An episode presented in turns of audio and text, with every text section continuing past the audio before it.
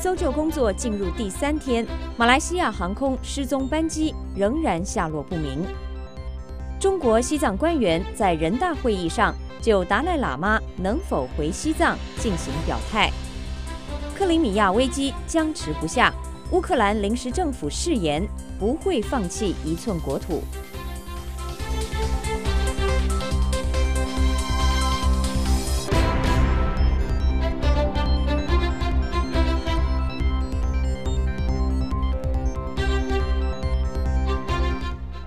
观众朋友们，晚上好！欢迎您收看今天二零一四年三月十号星期一晚上的 VOA 卫视新闻，我是郑玉文。马来西亚航空失踪班机的搜救工作呢，已经进入了第三天。中国当局在星期一召开了第一场新闻发布会，他们到底说了些什么呢？另外呢，台湾的情报单位他们证实了曾经接到针对北京的恐怖攻击威胁，这两者之间有没有关联呢？稍后我们将有来自北京还有台北的现场报道。不过今天新闻一开始呢，我们继续就带您先来关注这架载有两百三十九名乘客的马来西亚航空班机，它到底在哪里呢？马来西亚官员说，失踪近三天的马航班机仍然没有踪影。马来西亚民航局的负责人在星期一说，搜救人员还没有找到任何残骸碎片。这架飞往北京的飞机是在上个星期六早晨从马来西亚首都吉隆坡起飞，大约一个小时之后失踪。马来西亚官员说，对于失踪原因的调查目前毫无进展，目前也不排除任何可能性，包括飞机被劫持或者遭遇了空难。目前有八个国家出动了几十架飞机和船只，继续的来展开大规模的搜寻行动。那么在另外一方面呢，越南的搜救人员说，他们连夜的进行搜索，不过还是没有找到在星期天晚上曾经看到的失联的马来西亚班机上的可能残骸碎片。有关详细情况，下面就是美国之音 VOA 卫视的报道。越南官员说，一架低空飞行的飞机上的越南搜救人员星期天发现了看起来像失联飞机一个舱门的物体。这一物体是在越南西南沿海一个岛屿以南九十公里处海域中发现的。但是，有关官员星期一说，六架飞机和七艘搜索船到目前为止仍然一无所获。负责调查马来西亚航空公司失联班机的官员星期日早些时候说，雷达图像显示失联班机可能在失踪前不知为何缘故调转机头。马来西亚空军司令达乌德说：“我们查了当时的记录，有迹象显示这架飞机调转航向向回飞。我们现在正在弄清楚飞机为什么要往回飞。”在另一方面，泰国警方星期天表示，他们正在对一个假护照团伙展开调查。奥地利人克里斯蒂安·科泽尔和意大利人路易吉·马拉尔迪都在 MH 三七零班机的乘客名单上，但是他们本人都没有登上这架飞机。马拉尔迪说：“有人可能偷了我的护照。我回到意大利后报告了警察。我以为没有人能利用我的护照了。两人的护照都是在过去两年间在泰国被偷窃的。马来西亚已经开始针对可疑乘客的反恐调查。”美国派遣联邦调查局人员前去协助。国际刑警组织星期天说，没有国家曾经利用国际刑警组织的资料库进行身份核查。该资料库里存有被冒用登上马来西亚班机的奥地利和意大利人失窃护照的信息。马来西亚航空公司的班机从吉隆坡起飞，飞往北京。机上载有二百三十九名乘客和机组人员，大多数乘客是中国人。当天天气情况良好，大约一个小时后。飞机从雷达屏幕上消失，之前似乎也未发出紧急呼救。美国之音 VOA 卫视报道。那么稍后回来，我们要继续带您来关注有关马航失联班机的最新状况。台湾的国安单位也表示，他们在这个月初呢，曾经接到针对北京的恐怖攻击威胁。稍后我们将有来自北京还有台北的现场报道，请您休息一下，我们马上回来。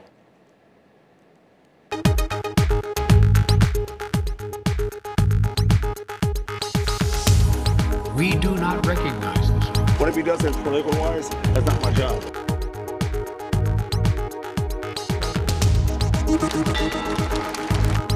世界上最先进、最好的，但是中国还需要一个这样的一个过程。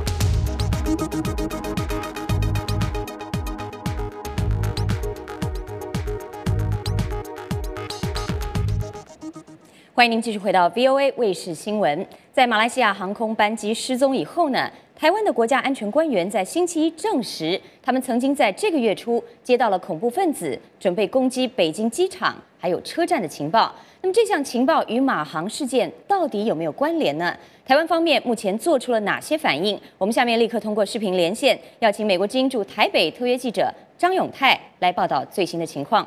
永泰你好。呃，玉文你好，是永泰先跟我们谈一谈台湾的国安单位的官员在今天是怎么说的？他们接到的这个情报内容到底是什么呢？好的，呃，台湾的国家安全局长蔡德胜啊，他是在今天呐、于立法院那么接受质询的时候，呃，不论是媒体啊，还有就是立法委员啊，都问到他这个问题，就是在这这个月初啊，到底他接到什么样的情报？那么他是表示说。呃，相关的情报呢，它不方便透透露这个消息，就是这个情报来源。但这内容啊，是有关于这个呃恐怖分子呢会呃打算要攻击这个呃北京的这个机场，还有就是地铁啊。不过他也强调了，就是这个恐怖攻击呢和这个呃就是星期六那么马航的这个失联班机的这个事件呢，呃不尽然是有关联的。那么他特别指出了，就是说这个呃现在马航的这个事情啊。还在调查当中，那到底是不是跟恐怖的这个攻击有关，还是可能是因为单纯的这个空难事故呢？现在都还很难讲。所以呢，呃，单纯的他只是提到了，就是说台湾的确有收到这样的一个北京呢可能遭受恐怖攻击的消息。那么，呃，台湾方面也把这个消息呢，呃，通报了这个中国大陆方面。那么现在呢，呃，台湾呢包括了这个呃机场还有港口呢，都已经加强了这个维安的工作。那么包括呃这个台湾的呃民航局，还有这个呃航警局，那么也都收到了呃国家安全局所传达下来的这项消息。所以现在的这个呃旅客呢，因为我们知道现在来往两岸之间的这个大陆观光客每天都有上好几千人，所以到底这个呃当中是不是可能会有这个恐怖分子等等问题呢？现在台湾是非常重视的，所以包括了这个维安的层级已经提高了。那么呃，当然最主要就是希望能够就是确保呢，就是呃旅客的安全。玉文是，那么永泰除了提高在这个重要的交通枢纽的维安工作之外，我们知道这次在马航的这个失联班机上有一名台湾乘客啊，台湾方面目前是不是也投入参与了这个搜救工作？跟我们简单介绍一下。好的，台湾总统府今天呢是透过发言人表示了，就是说呃马航失联事件呢，呃现在是不只是呃有台湾的这个一名乘客在内。那么还有各国的这个乘客哈，那么现在这个事件呢可以说是引发了这个国际的关注。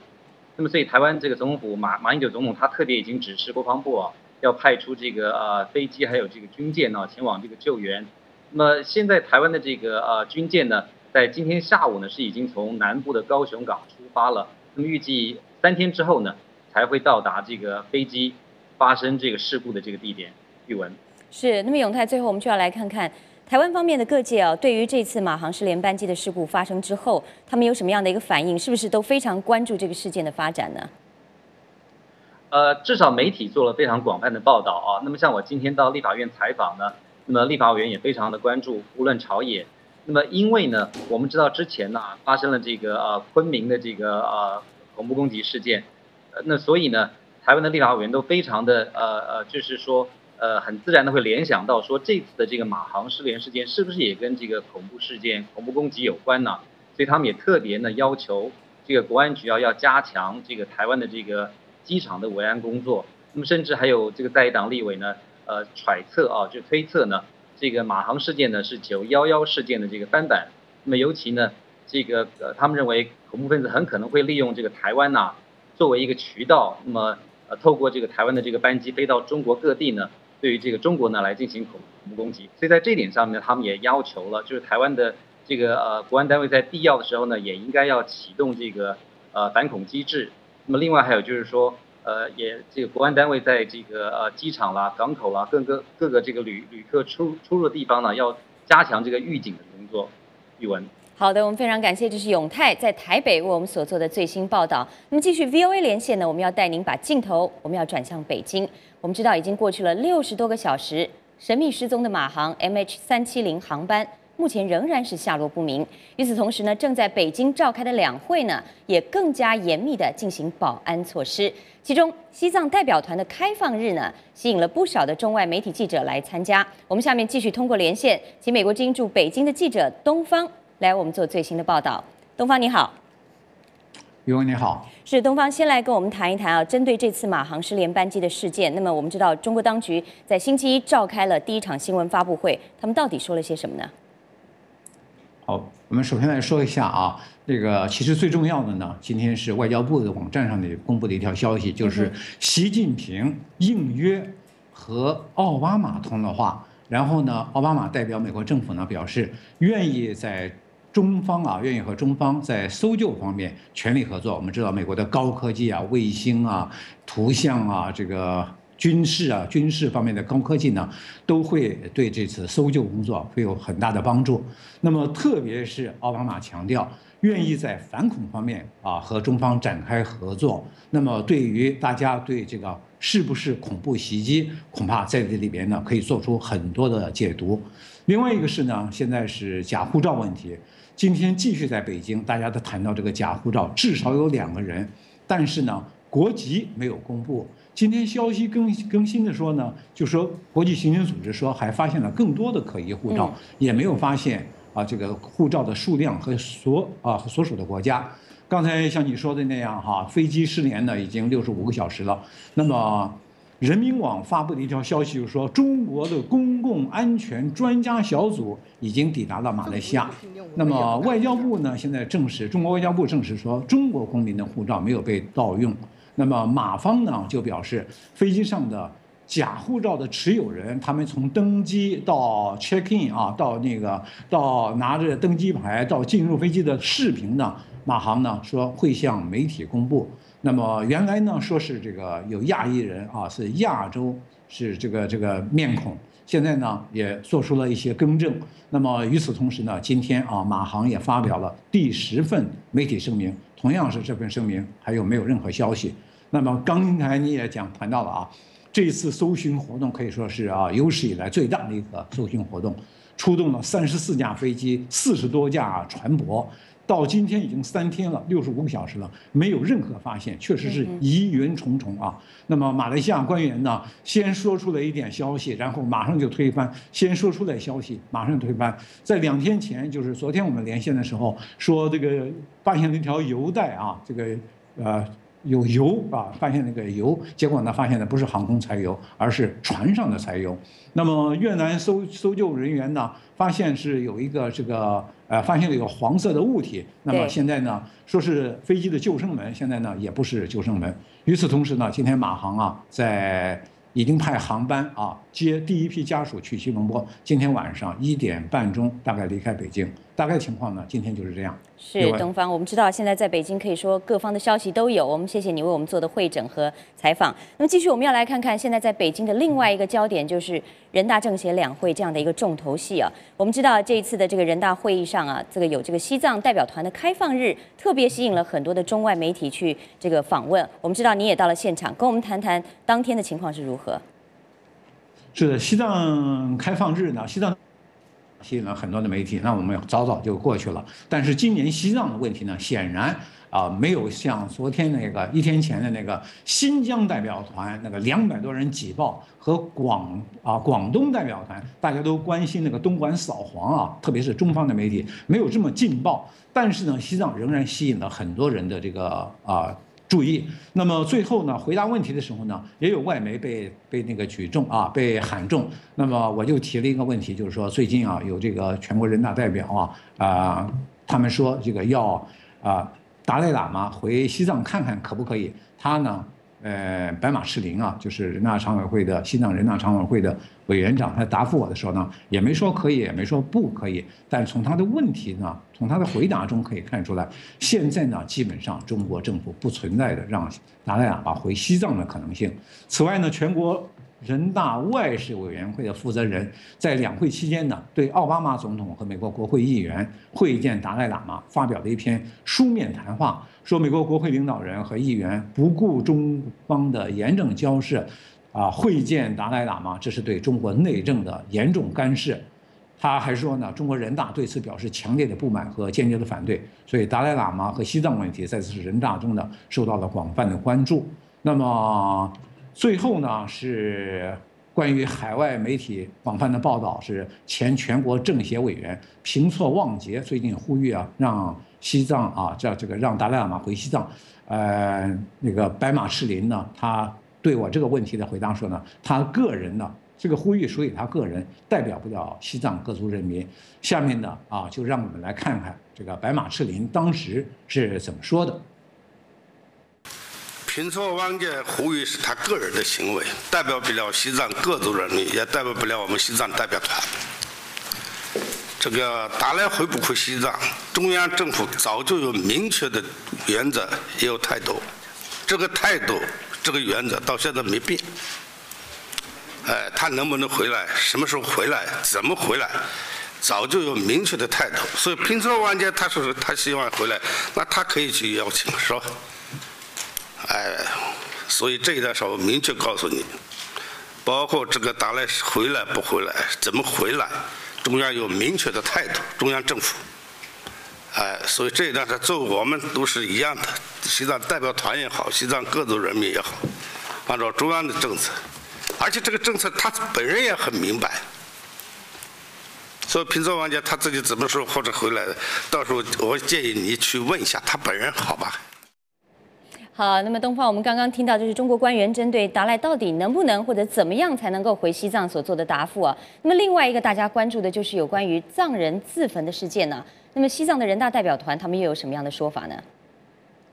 是的，西藏人大常委会主任呢，白马赤林呢。预料到了啊，就是记者还会问到自焚问题。那么他的回答呢，就是说西藏有一千七百多所寺庙，四万六千多个僧人，他强调是没有一个自焚的，西藏的民众也没有一个自焚的。然后他反问记者说，自焚出在哪里？你搞清楚啊，要问那些地方的人。实际上呢，就是在这个西藏啊。不单是在藏藏民，不单是在西藏居住，也在青海、四川啊居住。我们知道四川阿坝呢，就发生了第一起的这个藏民啊这个僧侣啊自焚的事件。那么到现在为止，就是二零一三年十二十二月份，去年已经有一百二十九名有记录的藏人自焚了，其中呢一百一十人死亡，被西藏的京北京在北京的西藏女作家维瑟称为啊近代史上最伟大、最惨烈的政治抗议浪潮。那么我们知道，美国国务院最近的二零一三年年度人权报告呢，注意到二零一三年西藏自焚的人数呢有所减少。那么统计呢是二十六名藏人自焚。那么二零一二年的时候呢有八十三人，所以呢就明显的减少。这个呢，呃，国际社会也注意到了啊，因为。好的，我们非常感谢，这是东方在北京为我们所做的最新报道。那么，美国之音驻北京记者站呢，也将随时的为您发布来自北京或者是有关两会的最新消息。我们欢迎您锁定美国之音的各节广播还有电视节目。那么，我们的网址您也可以登录我们的中文网来查询相关的报道。美国之音中文网的网址是 voa chinese 点 com。那么，刚刚我们看到了，尽管北京当局对于达赖喇嘛是不是能够回西藏？坚持他们的立场，但是藏人行政中央的司政，那么洛桑森格，他最近呢在华盛顿则表示，西藏流亡政府的民主体制的成功是可以作为一个模式的。下面继续是 VOA 卫视记者杨晨在华盛顿的报道。二零一一年当选西藏流亡政府总理的洛桑森格，在华盛顿的美国民主基金会演讲时，谈到西藏流亡政府民主体制的成就和挑战。他说：“流亡与民主体制之间似乎存在矛盾。一个流亡群体一般来说只有一个领袖、一个声音，团结一致，因为流亡群体的最终目的是返回自己的家园。但是民主需要多种声音，要有反对派等等。我们是一个非常独特的流亡政府，可以说是一个实验。”如果成功，可以成为其他难民社区或边缘群体的模式。西藏流亡政府的民主体制是西藏精神领袖达赖喇嘛开创的。流亡藏人在一九六零年就选出了流亡政府议会。一九九零年代，达赖喇嘛实行进一步的民主改革。一九九二年，流亡政府建立了司法体制，平衡行政与立法机构。二零零一年，流亡政府修改宪法，允许直选总理。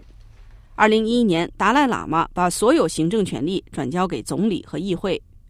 二零一一年三月，流亡藏人举行有历史意义的大选，遍布世界各地的藏人投票选举新的总理和议会成员。洛桑森格当选总理。后来，西藏流亡政府的正式名称改为藏人行政中央。洛桑森格说。他对于西藏流亡政府的民主成就感到自豪。他说，在他就任总理那一天，达赖喇嘛说，他推动的流亡民主体制终于实现。他说：“这是我长期追求的目标，意味着他希望西藏人承担责任，自立起来，让民主体制和运动向前发展，而不是依靠他个人的力量。”洛桑森格说：“西藏局势在他担任总理的三年里是一个悲哀和痛苦的时期，因为这段时间藏人自焚事件激增。”他说：“西藏人用自焚来表达抗议，这反映了他们的绝望情绪和决心。”作为政府，我们不鼓励西藏人的这种激烈的行为，不鼓励自焚。但是，作为佛教徒，我们为死者祈祷；作为西藏人，我们支持他们的追求。他们的追求和所有藏人一样，希望看到达赖喇嘛回到西藏，看到西藏人民获得自由。作为流亡政府总理，洛桑森格要与各国行政当局和国会保持接触。我既和行政部门，也和国会接触。但是和行政部门的接触，按照要求我们不能公开，因为如果有选择的话，我当然愿意有官方会面，因为我也是民选官员。但是这是现实，我们没有什么可抱怨的。对于西藏流亡政府的前途，洛桑森格非常有信心。我们的长远策略是强化西藏事业。在必要的情况下，维持西藏流亡政府。但是，作为流亡政府，我们有很多挑战。不过，我很有信心，我们的新一代藏人受教育程度更高，更有才干。未来，他们能够更好地推动我们的政府和事业的发展。VOA 卫视记者杨晨，华盛顿报道。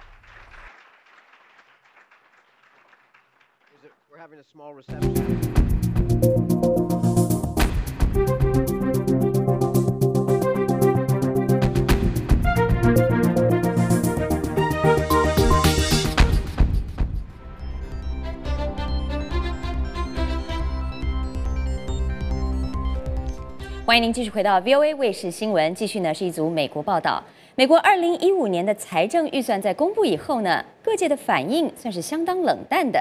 这个三万九千亿美元的预算案承诺要减少年度赤字，同时呢，它还要扩大美国穷人还有工薪阶层的机会。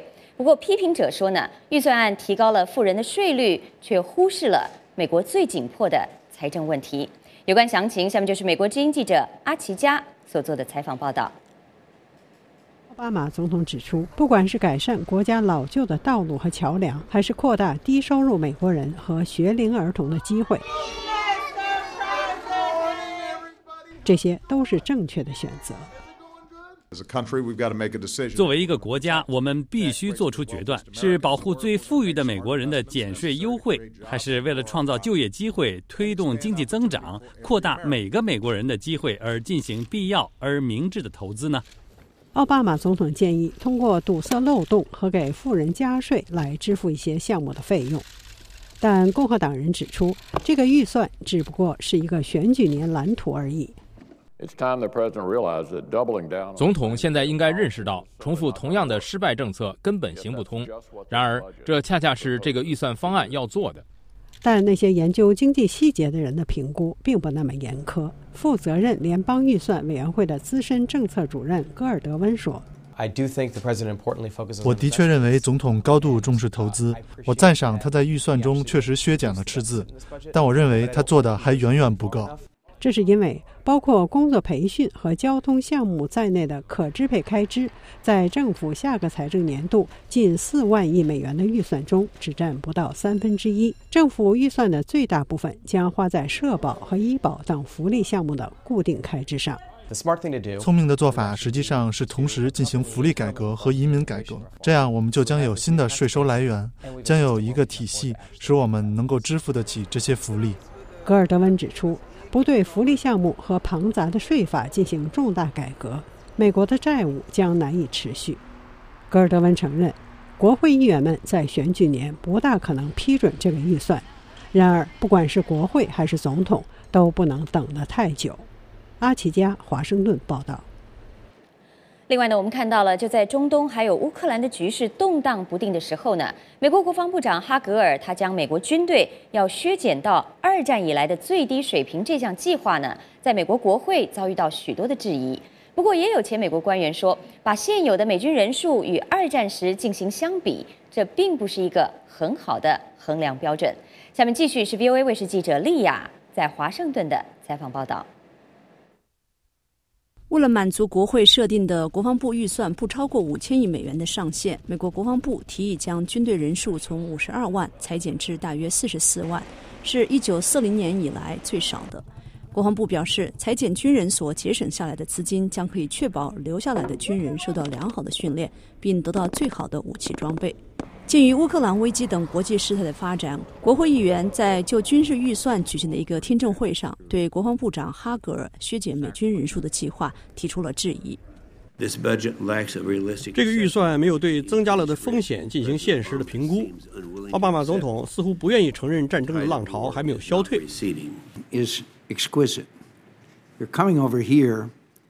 问题是你的这个时机，你提出了一个至少在数字上我们都接受的预算，而此时的世界恰恰可能比二战结束以来的任何时候都更加不稳定。除了国会议员，一些分析人士也对削减陆军的计划持反对态度。布鲁金斯学会的资深研究员卡根在华盛顿举行的一个研讨会上被问及哈格尔削减军队的计划是否会影响到美国的军事实力时，做出了毫不含糊的回答。Uh, totally. I think that you know.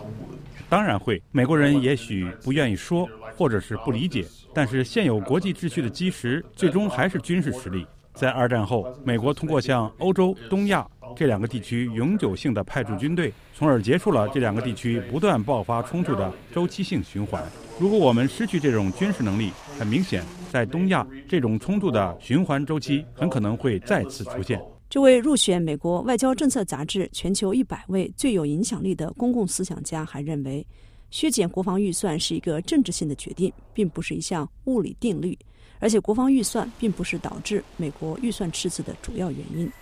担任过国防部助理部长和副国务卿的阿米蒂奇最近在一个研讨会上谈到他对这个问题的看法时表示：“只有持枪的士兵可以占领阵地，这个是不会改变的。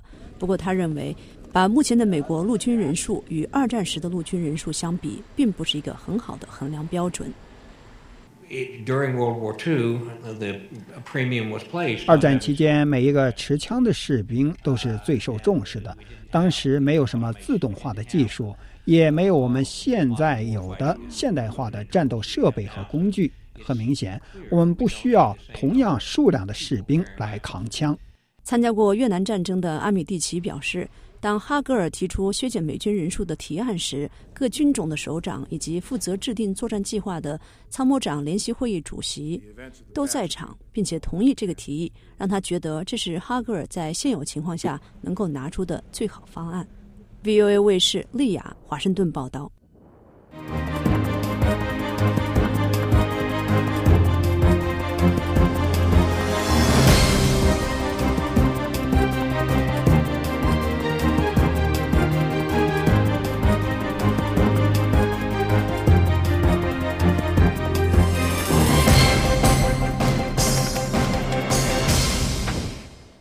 欢迎您回到 VOA 卫视新闻。稍后我们第二小时要为您播出的时事大家谈节目，今天主持人宝生已经来到我们现场了。欢迎你，宝生。你好，玉文。是跟我们谈谈今天要讨论的哪些主题呢？我们知道全国政协和全国人大两会正在北京进行。会议期间呢，中国知名的历史学者张立凡先生还有知名的维权律师蒲志强提出了一个议案，他们是以公民的身份提出的，哦是因为他们本身不是政协委员，也不是人大代表，但是他们希望得到人大代表和政协委员的同意，能够把这个议提案这个列入大会的议程是什么内容呢？嗯就是要火化毛泽东的哦遗体，然后实行迁葬，也就是说要把毛泽东遗体从天安门广场上的这个毛泽东纪念堂当中要迁出来，然后火化就地，其他地方再进行安葬。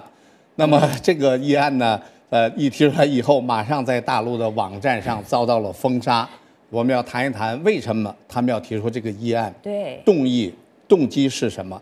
是当局为什么对这个话题如此敏感？对，这对中国共产党来说是一个非常重大的、敏感的一个话题。是的那我知道张立凡先生今天也要来参与我们节目上，没错所以我们期待中。那么第二个主题呢，要跟我们谈些什么？也是跟两会有关的。那么一提到两会，过去人们都说人大和政协都是橡皮图章是，花瓶。对，嗯是的。这么些年来呢，发生了一些变化，但是这个体制仍然是那样。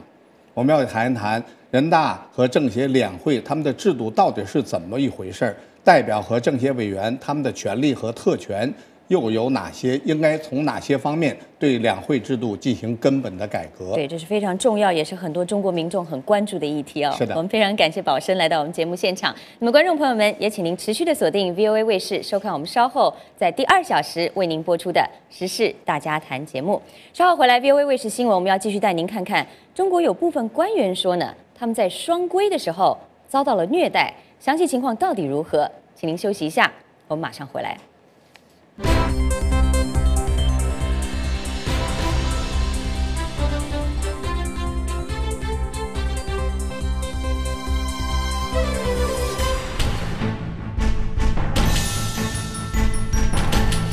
们反对将有关的问题政治化。作为一个太平洋沿岸国家，美国和亚太地区有着很长的历史渊源。这个火腿之都出产的火腿为什么这么特别？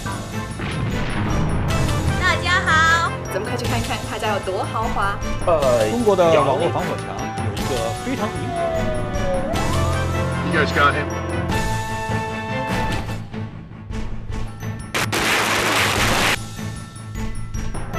美国总统候选人之间的电视辩论始于1960年。共产党军队势如破竹，中华民国政府败退。家事国事天下事。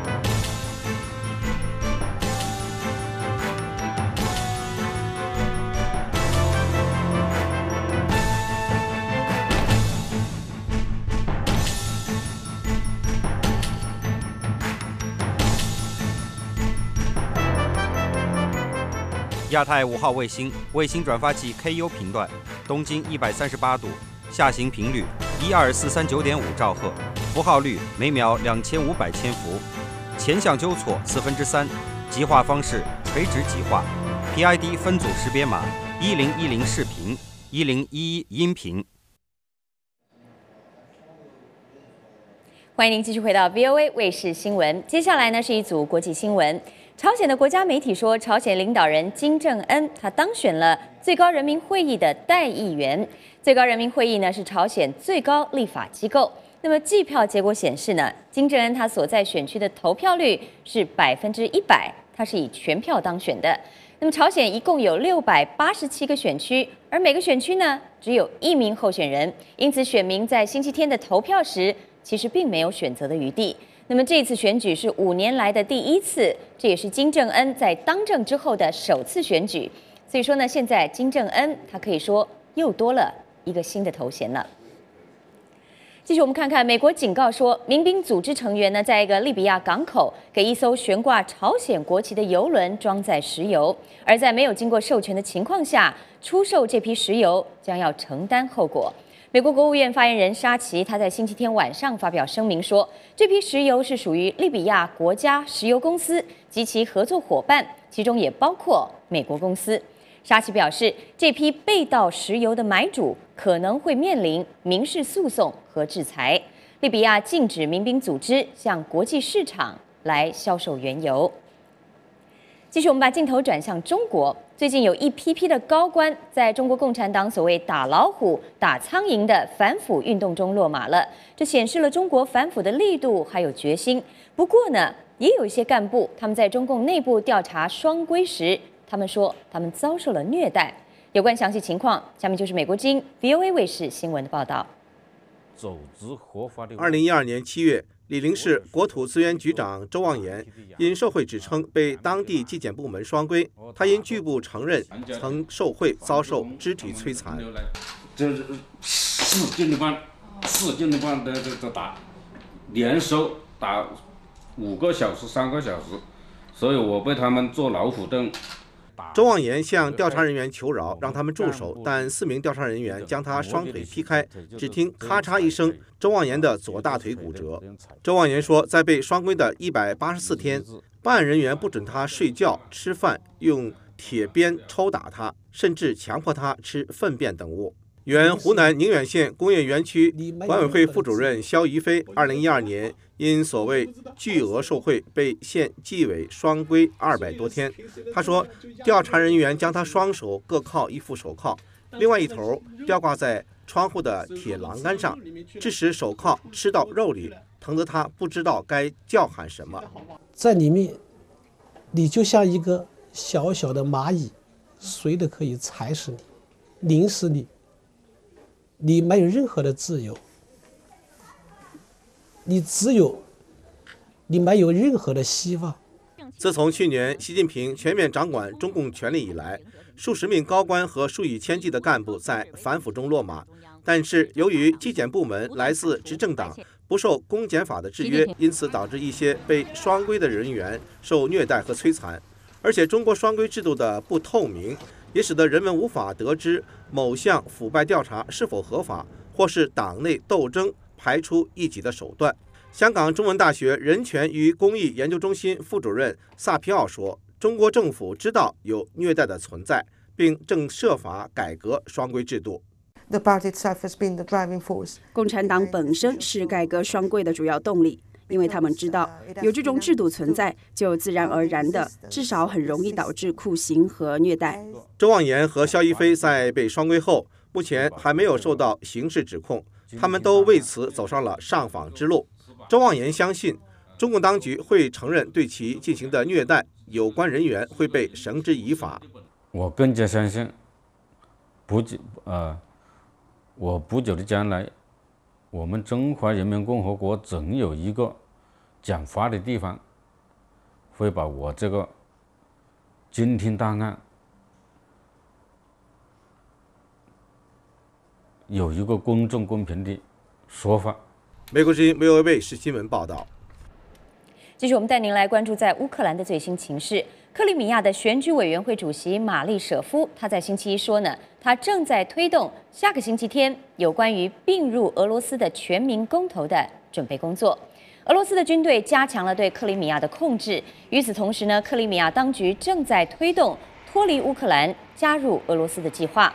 星期天，乌克兰临时政府总理亚采纽克他誓言不会放弃一寸国土。亚采纽克将在星期三在华盛顿会晤美国总统奥巴马，来讨论克里米亚的对峙局面。与此同时呢，中国国家主席习近平在星期一也与奥巴马总统通了话。中国官方媒体报道说，习近平表示，中国在乌克兰问题上秉持客观公正，并且呼吁要坚持通过政治还有外交途径来解决危机。德国总理默克尔呢，则是在星期天与俄罗斯总统普京通电话时说，莫斯科支持的克里米亚全民公投并不合法，这是违反乌克兰的宪法。那么，继续我们看到了围绕乌克兰克里米亚共和国的争端呢，基本上可以说让乌克兰还有俄罗斯反目。不过呢，在克里米亚的鞑靼族人，他们要失去的可能是更多。有关详情，下面继续是美国之音记者阿罗特从克里米亚的巴赫齐萨赖，也就是所谓的花园故宫所发来的报道。这是巴赫齐萨赖亲俄罗斯的力量。克里米亚的未来走向将乌克兰和俄罗斯置于对立的位置。在这块长久以来的兵家必争之地，这些士兵是事态的最新发展。克里米亚的原住民是鞑靼族人，但是他们的人口远远少于邻近的斯拉夫族。他们担心的注视着让这个半岛可能重新回到俄罗斯控制的任何举动。Of course, everybody's scared here, but uh, 当然，这里的每个人都很害怕。但是你看到这个时候，人们没有人知道这里会发生什么。what can happen here? 考虑到他们曾经的经历，他们有理由这么担忧。一九四四年，斯大林将所有的鞑靼族人赶出了克里米亚，只是在前苏联垮台之后，鞑靼族人才返回到他们的祖居地，返回到新独立的乌克兰。Uh, Ukraine is a new state. 乌克兰是一个新的国家，对那些居住在克里米亚的每一个种族来说，我们正翻开新的一页。这是崭新的，基本上是空白的一页。这个突厥穆斯林民族不得不从头开始。他们夺回了这家清真寺，这个清真寺在前苏联时期被当作电影院，但是这距离鞑靼族在克里米亚的巅峰时期仍然很遥远。这座花园宫殿是克里米亚汗国的宫殿，在俄罗斯诗人普希金的笔下曾经不朽的宫殿，在18世纪时落入了沙皇俄国的手中。鞑靼族人说，尽管目前政治和军事风暴有山雨欲来的感觉，但是他们仍然希望创建一个简单的、全新的生活。Of course, I am 当 staying in my 然，house. 我会待在自己的房子里，这是绝对的。即便是发生了什么，我们也要继续留在我们自己的房子里。每个居住在这里的人，在当地的一家清真寺，很多男子在祈祷和平。他们希望能够确保他们返回故地之后的来之不易的生活，像普希金所说的那样，居住在晴朗的天空下和蔚蓝的大海边。This is Ukraine territory. 领土，这是乌克兰的领土。但是如果要进行公投的话，作为克里米亚的少数族裔鞑靼族人，很有可能重新回到莫斯科的统治之下。美国之音阿罗特，克里米亚报道。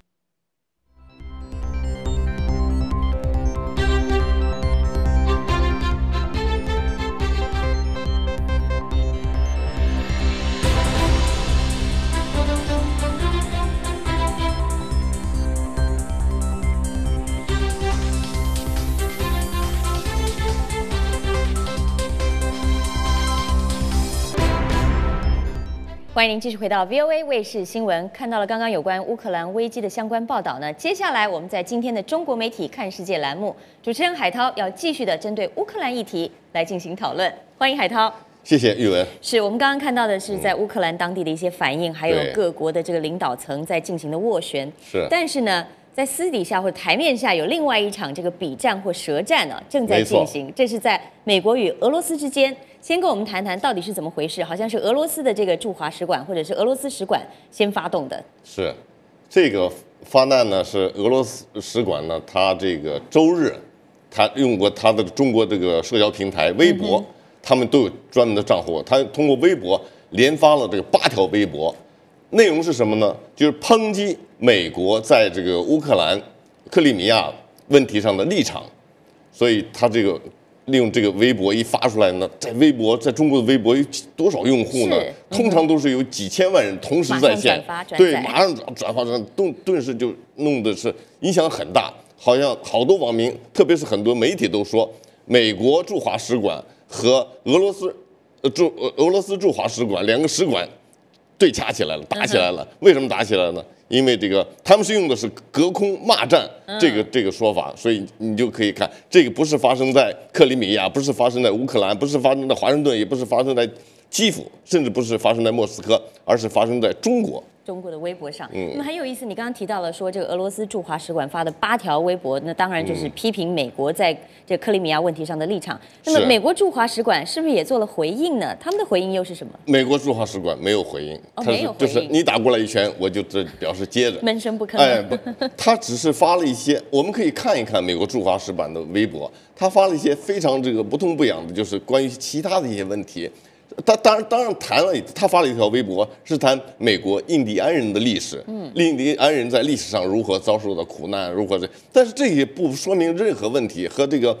呃，就是两两方，如果说两方有交战的话，他和两方交战没有任何的这个相关，他只是发了一个美国的一个中文网站，叫美国参考，那是国务院下面的一个发了美国参考的一个呃一篇文章，一篇系列文章，就是谈美国历史，他从中间找了一篇来谈，他根本一字也没有提到这个。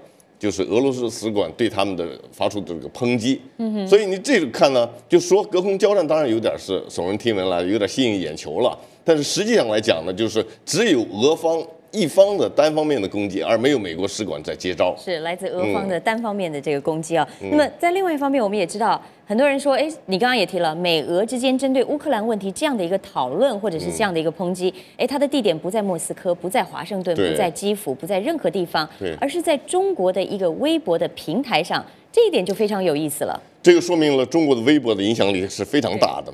那么他第一次把这么复杂的一个国际问题、外交问题，而通过中国的中文的微博来反映出来，说这个是非常有意义的。不，它本来是个很大的一个问题。你说它这个战场，它不在这个，那俄罗斯使馆对中对美国发难呢，它不是通过它的这个莫斯科的外交部，或者在呃华盛顿通过外交途径来发难，而是通过的一个中国的一个平台、网络平台微博来发难，而且连发了八条，他用的语言都非常尖尖锐啊，说美国这个无耻啊，什么什么这些都都都有了。所以这总总的来说，他就是一句话，他就说你美国以前有那么多的劣迹，你什么侵略了格陵兰啊，侵略了巴拿马，你侵略了伊伊拉克，侵略了阿富汗，这么多劣迹，你自己不说你自己。只不过把我们这次俄罗斯和这个克里米亚这么一个小小的关系拿出来大做文章，说是责任全在你们那里，你们甚至是无耻。他用了这样激激烈的语言，是非常有意思。嗯他利用这样的一个中国这个影响力非常大的一个微博来作为一个平台。在另外一方面，我们也看到，实际上在中国对于乌克兰问题也是有很多不同的看法的。像我们刚刚看到这习近平也与奥巴马通了电话，再次强调说要公正的来处理，是那么希望通过外交、通过政治的手段来协商解决。不过呢，在中国内部好像也有一些不同的声音，是不是？简单跟我们介绍一下。你从那个当官方媒体对这次中苏呃就是俄美两国之间的这这个所谓的理论交锋呃一句话也没提，只是民间的网民有大量的这个反应。但一部分网民就是支持俄罗斯，但有好多的网民呢是支持美国的。比方这个说，他就说，呃，比方有个网友他说，普京占得了克里米亚，但是挡不住历史滚滚向前的车轮。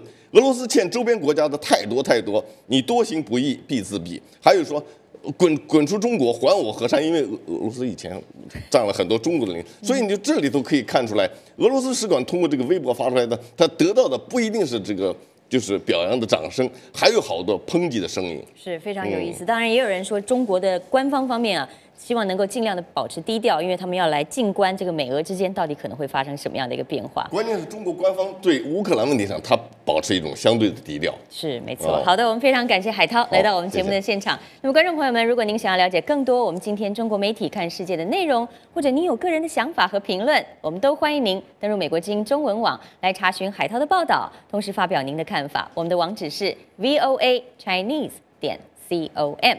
稍后回来，我们有更多的财经消息，请您休息一下，我们马上回来。大家好，我是 OMG 美语主持人白洁。我们这周就会一起来看看 Hung up on someone, hang on，还有 Don't leave me hanging 这些说法到底是什么意思呢？好，别忘了在新浪微博上关注 OMG 美语，好不好？OK，拜拜。美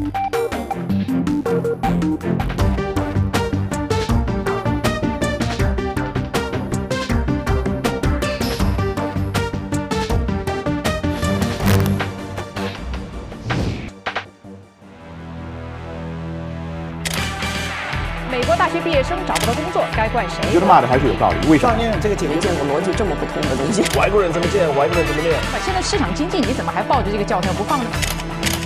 欢迎回到焦点对话。罗马就是被面包和马戏掏空的。那宝生，你的看法是什么？每周五晚焦点对话。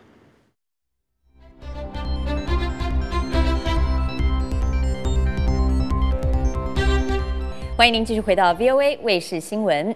在历届的美国驻华大使里呢，有两位大使在中国似乎是更加的广为人知。一位就是在国民党统治大陆时的美国驻华默认大使司徒雷登。他呢虽然具有美国血统，但是他是出生在中国的。那么另外一位就是刚刚卸任的骆家辉，他可以说是美国历史上第一位华裔的驻华大使。这两位大使还有一个共同点，那就是他们在离任的时候，中方都针对他们两个发表过送别的文章，而且文章的标题呢，可以说都是如出一辙的。下面 VOA 卫视记者江河在火墙内外就要为您介绍相关情况。美国驻华大使美籍华人骆家辉日前卸任，于三月一日离开北京，返回美国。美国驻华大使馆发表了骆大使致中国人民的告别词。他在告别词中说：“他为他的华人血统以及几千年来中国对世界文明做出的巨大贡献而感到自豪，同时也为美国这片自由、希望和机会的土地。”以及美国为整个世界带来的伟大价值观而自豪。从中国网民的评论来看，骆家辉对中国最大的贡献是让中国老百姓认识了 PM 二点五。二零一一年十一月，美国驻华大使馆通过官方网站公布的一组空气质量监测数据，让 PM 二点五迅速闯进了公众的视野，最终导致中国当局被迫公布空气污染指数。另一方面，骆家辉经常敦促中国当局改善人权记录。他不但在陈光诚事件中保护了这位盲人维权律师，而且促成陈光诚后来前往美国做访问学者。骆家辉在中国任职的两年半期间，还由于他低调务实的作风，多次遭到中国官媒的围攻。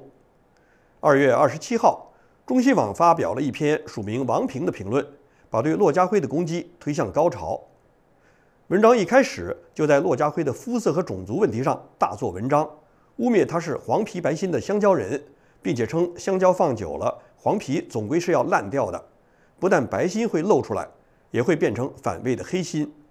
作者王平敢于如此大放厥词，如果不是无知，那就一定是疯狂。要知道，在美国，针对一个人的肤色或种族进行歧视性的人格侮辱是会吃官司的。该文还对骆家辉批评中国的人权记录大为不满。称他特喜欢对着中国的内政指手画脚，还收留所谓的维权律师陈光诚，然后义务带着这位盲人一起跑，成功的发挥了导盲犬的作用。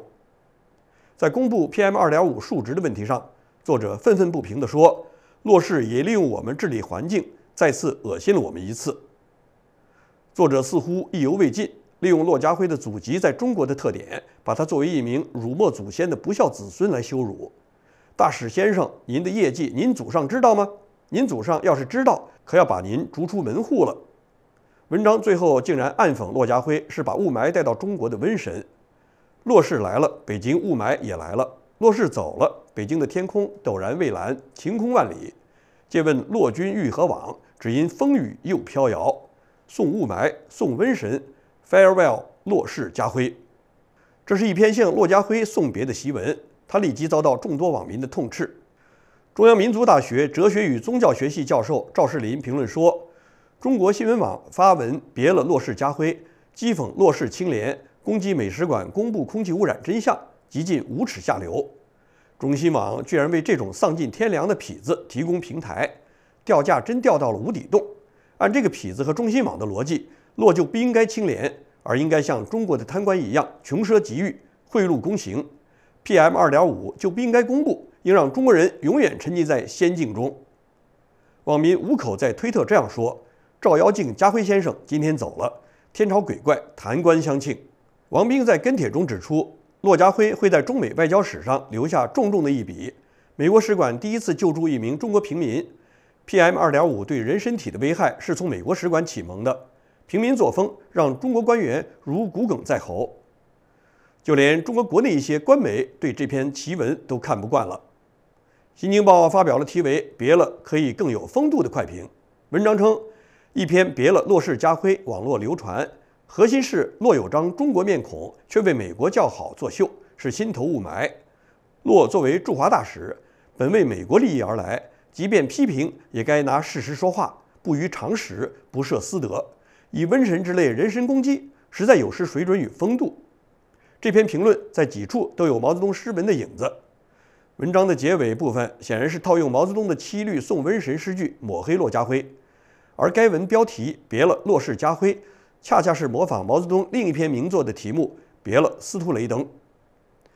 司徒雷登是国民党政府撤离到台湾前美国最后一位驻华大使。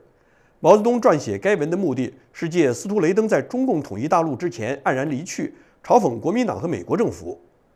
然而，更具讽刺意义的则是，毛泽东在文中讴歌赞美的知名爱国学者闻一多，却对司徒雷登做出了与毛泽东截然不同的评价。他说：“司徒雷登是一位和蔼可亲的学者，是真正知道中国人民的要求的。”作家冰心也曾直率地说：“我就不爱听什么别了，司徒雷登。人家司徒雷登帮过许多进步学生，好几个人都是坐着他的车才去了解放区。应该感谢每一个帮助自己的人，忘恩负义不好。”现在，具有良知的中国公民对于骆家辉在任期间为中国百姓办的好事是铭记不忘的。他们深知，骆家辉的言行虽然让中国官员蒙羞，让中国政府丢脸，但却让公众感到大快人心。知名财经评论家叶檀表示：“雾霾肆虐，骆家辉先生最大的贡献是普及了 PM 二点五，为这个也得感谢他。他做了一件不必做，但对故国重要之极的好事。”网民樊中雅也说。中国的每一点进步都离不开欧美的威逼、加压、劝导和促进。怀念辞任归国的骆家辉大使。最后，我们就为网民根据电影《怒潮插曲送别》改编的同名歌曲《送别》结束这期的火墙内外。送君送到大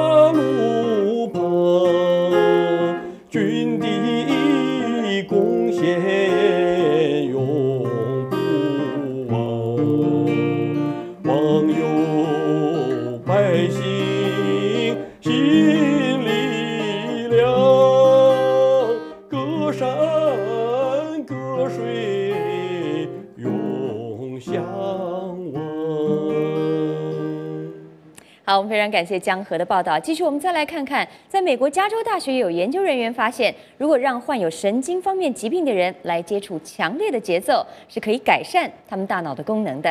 下面就是美国之音记者普蒂奇发来的报道。科学家们说，选择时机是人类大脑工作的一个关键。选择时机的功能停止了，处理信息的功能也会停止。加州大学旧金山分校的研究人员使用先进的技术监测哈特的大脑。哈特是世界闻名的摇滚乐队《感恩的死者》的鼓手，他在试图用一套电子鼓玩电子游戏。神经学家加扎利说。这次实验结合了神经科学、电子游戏和虚拟世界。我们把这三个不同的世界结合起来，用它们来互送信息，创造功能强大的实时神经活动观察仪。从没有人见过这种东西。玩的时候，哈特头戴一个特殊的装置，上面配有屏幕和传感器。在另一间房间，科学家监测哈特的大脑对节奏的反应、眼睛的动作、脉搏和体温。所有这一切都转化成实时大脑活动显示。哈特说：“他对这个超级钟表是怎么工作的很感兴趣。它的威力体现在哪里？怎么使用它？怎样用这些工具来改善世界？这是超级生物，这是超级钟表，没有什么能比它更棒了。”研究人员加扎利说：“他希望测试节奏模式是否可能重新连接病人受损的大脑神经。” So the idea is that if we could 我们的设想是，如果我们能教大脑改善选择时机的功能，更好地跟上节奏，就能提高大脑的功效，就能提高你跟周围世界的互动，改善生活质量。科学家们说，他们的最终目标是用节奏训练和视频游戏来改善大脑的认知功能，使人们的生活产生积极影响，不管他们是否有神经系统方面的问题。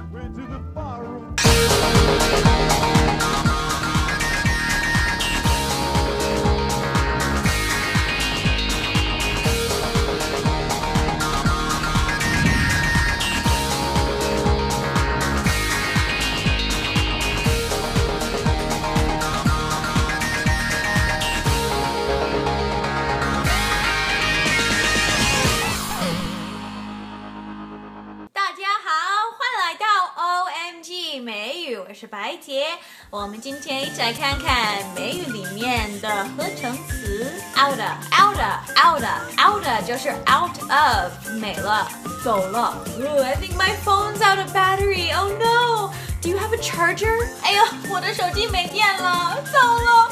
你 你有充电器吗？Gotta gotta gotta gotta 就是 got to 必须做。You gotta get your own charger. You can't keep borrowing mine. 你得自己弄一个充电器啊， 我不能一直借我的用。Musta musta musta musta 就是 must have，一定。I must have left my charger at home. Just let me use yours for a couple minutes. 啊，我一定是把我的充电器忘在家里了，就借我用几分钟了。好，请评论告诉我，Have you ever seen the chargers that fit on your phone case? Those are so cool. I gotta get one of those. okay, bye. 好，谢谢白洁。以上就是我们今天晚上 VOA 卫视第一小时节目。如果您对节目有任何建议或是看法，我们欢迎您发送电邮给我们。我们的电邮地址是 VOA 新闻 at gmail.com。我是郑玉文，也请您不要走开，继续收看由宝生还有宇宙主持的第二小时时事大家谈节目。祝您晚安。下面我们就把时间交给宝生还有宇宙。好，谢谢玉文。好的，各位观众朋友，大家好，欢迎继续收看美国之音 VOA 卫视三月十号。星期一现场直播的《时事大家谈》节目，我是宇宙。各位好，我是宝生。知名历史学者张立凡和律师蒲志强日前以中国公民的身份拟出火化毛泽东遗体实施迁葬的提案，期待通过征求全国人大和政协代表的同意而提交两会商议。那么，毛泽东的遗体是否应当火化迁葬？今天时大家谈节目将请分析人士一起来讨论，请锁定收看美国之音 VOA 卫视。另外呢，一年一度的两会即全国人大和全国政协正在北京召开，这两个名字让全国民众耳熟能详的会议，在中国政治中是否扮演了正确的角色呢？今天时事大家谈节目呢，也将请分析人士来一同分析，请您锁定收看。首先呢，我们来关注美国五大报的头条新闻。在《纽约时报》方面，据称呢，搜搜索失踪马来西亚航空班机的同时，人们是众说纷纭。从去年十二月开始，有六百六十一名乌克兰抗议民众失踪，至今仍然有二百七十二人下落不明。《华盛顿邮报》的头版新闻是一名美国高官表示，目前没有迹象显示马来西亚航空客机的失踪是恐怖主义所为，但不排除任何可能性。白宫邀请。乌克兰临时总理亚采纽克造访华盛顿，星期三将与奥巴马总统会面，商讨克里米亚局势。近日，美国报六点九级地震袭击加州，失踪的马来西亚客机仍然下落不明。北韩官方媒体朝中社报道，金正恩以百分之百全票当选最高人民议会成员。华尔街日报，马来西亚当局说，在进行了大规模的海空搜索之后，目前尚未寻获失踪客机的残骸。中国大幅贬低人民币，这是自从2012年以来最大的调整幅度。最后是《洛杉矶时报》，六点九级地震撼动加州，此后余震不断。国际刑警组织秘书长罗纳德·诺布尔表示，未能确定盗用护照的两名乘客是否与马来西亚客机的失踪有关联，但他指出，相关国家并未与国际刑警组织的护照资料库连线，导致没有能够及时辨认出假冒护照。好的，以上呢就是今天美国重要报刊的头条新闻。接下来，我们一起关注一下今天重要新闻的详细内容。克里米亚选举委员会主席马利舍夫星期一说，他正在推动下星期日有关并入俄罗斯的全民公投的准备工作。俄罗斯军队加强了对克里米亚的控制。与此同时，克里米亚当局正在推动脱离乌克兰、加入俄罗斯的计划。星期天，乌克兰临时政府总理亚采纽克誓言不会放弃一寸国土。亚采纽克向支持者们发表讲话。他们在基辅集会庆祝乌克兰诗人和民族英雄塔拉斯·舍普琴科诞辰二百周年。亚塞纽克将于星期三在华盛顿会晤美国总统奥巴马，讨论克里米亚的对峙局面。具有战略意义的克里米亚半岛位于乌克兰南部，大多数居民讲俄罗斯语。接下来我们关注马来西亚飞机失事的最新的状况。马来西亚官员说，失去联系将近三天的马来西亚航空公司班机仍然没有踪影，机上有二百三十九人。马来西亚民航局负责人阿卜杜勒拉赫曼星期一说，搜寻人员没有找到这架波音七七七飞机上的任何物品。这架飞往北京的飞机在上星期六早晨从马来西亚首都吉隆坡起飞。大约一个小时之后失踪。马来西亚官员说，对失踪原因的调查毫无进展，目前不排除任何可能性，包括飞机被劫持或者半空中发生重大事故。目前有八个国家出动了几十架飞机和船只，继续展开大规模搜寻。越南搜救人员说，他们连夜进行搜索，但是没有找到失联班机的可能残骸碎片。越南官员说，一架低空飞行的飞机上的越南搜救人员星期天发现了看起来像失联飞机一个舱门的物体。这一物体是在越南西南沿海一个岛屿以南九十公里处海域中发现的。负责调查马来西亚航空公司失联班机的官员星期天早晨说，雷达图像显示失联班机可能在失踪之前原因不明的调转机头。马来西亚空军司令没有透露进一步的详情，既没有说明这架波音777-200飞机从吉隆坡飞往北京的航向，也没有说明班机星期六凌晨消失之前偏离航线究竟有多远。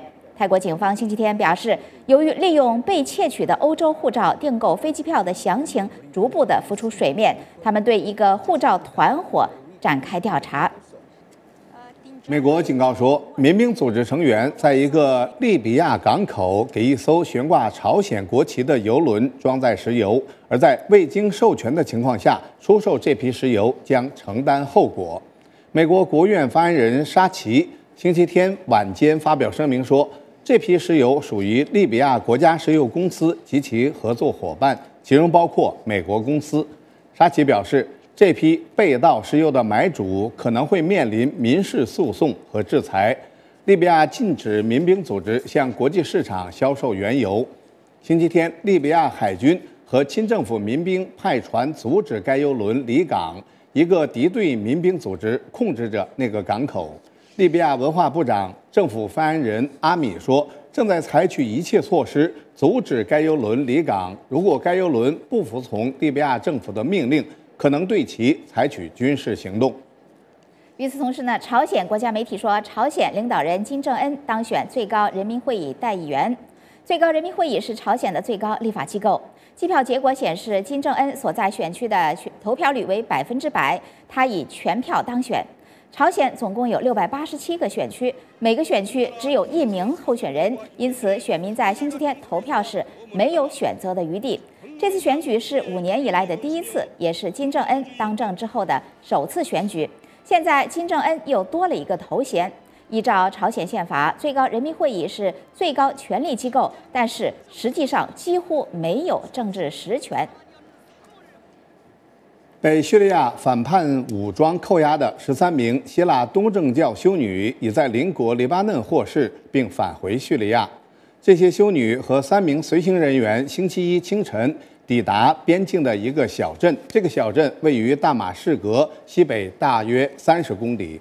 这些修女所在的马尔塔克拉修道院院长表示，修女们在扣押期间得到良好待遇，并感谢阿萨德总统和黎巴嫩官员帮助他们获释。马尔塔克拉修道院坐落在大马士革以北大约四十公里的基督徒村庄马鲁拉。去年十二月，包括和基地组织有关的努斯拉阵线在内的叙利亚反叛武装成员攻占了马鲁拉村，并扣留扣留了在修道院内孤儿院工作的修女。这些修女被抓，引起在叙利亚人口中占少数的基督徒的担忧。他们担心呼吁推翻阿萨德总统的极端分子会把基督徒社区作为袭击的目标。好，以上就是美国之音这个小时的重要国际新闻。历史学者张立凡和律师蒲志强联合拟出火化毛泽东遗体、实施迁葬的提案，指出向公众展览毛遗体有悖文明和人道，也违反毛生前的愿望。迁葬毛陵对于中共和中国民众来说意味着什么呢？请锁定收看美国之音 VOA 卫视。我们休息一下，马上回来。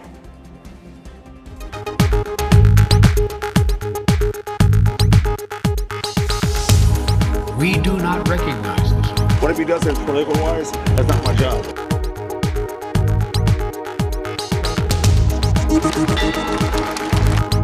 世界上最先进、最好的，但是中国还需要一个这样的一个过程。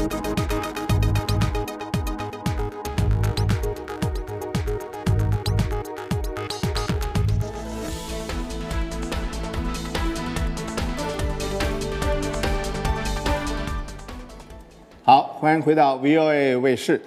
知名历史学者张立凡和律师卜志强日前以中国公民的身份联合拟出火化毛泽东遗体、实施迁葬的提案，期待通过征求全国人大和政协代表的同意而提交两会商议。提案指出，向公众展览毛泽东的遗体，违反毛泽东生前的愿望，也有悖文明和人道，同时也不利于廉政建设。不过，文章在中国大陆网站上发出之后，很快被封杀，显示话题让高层极度敏感。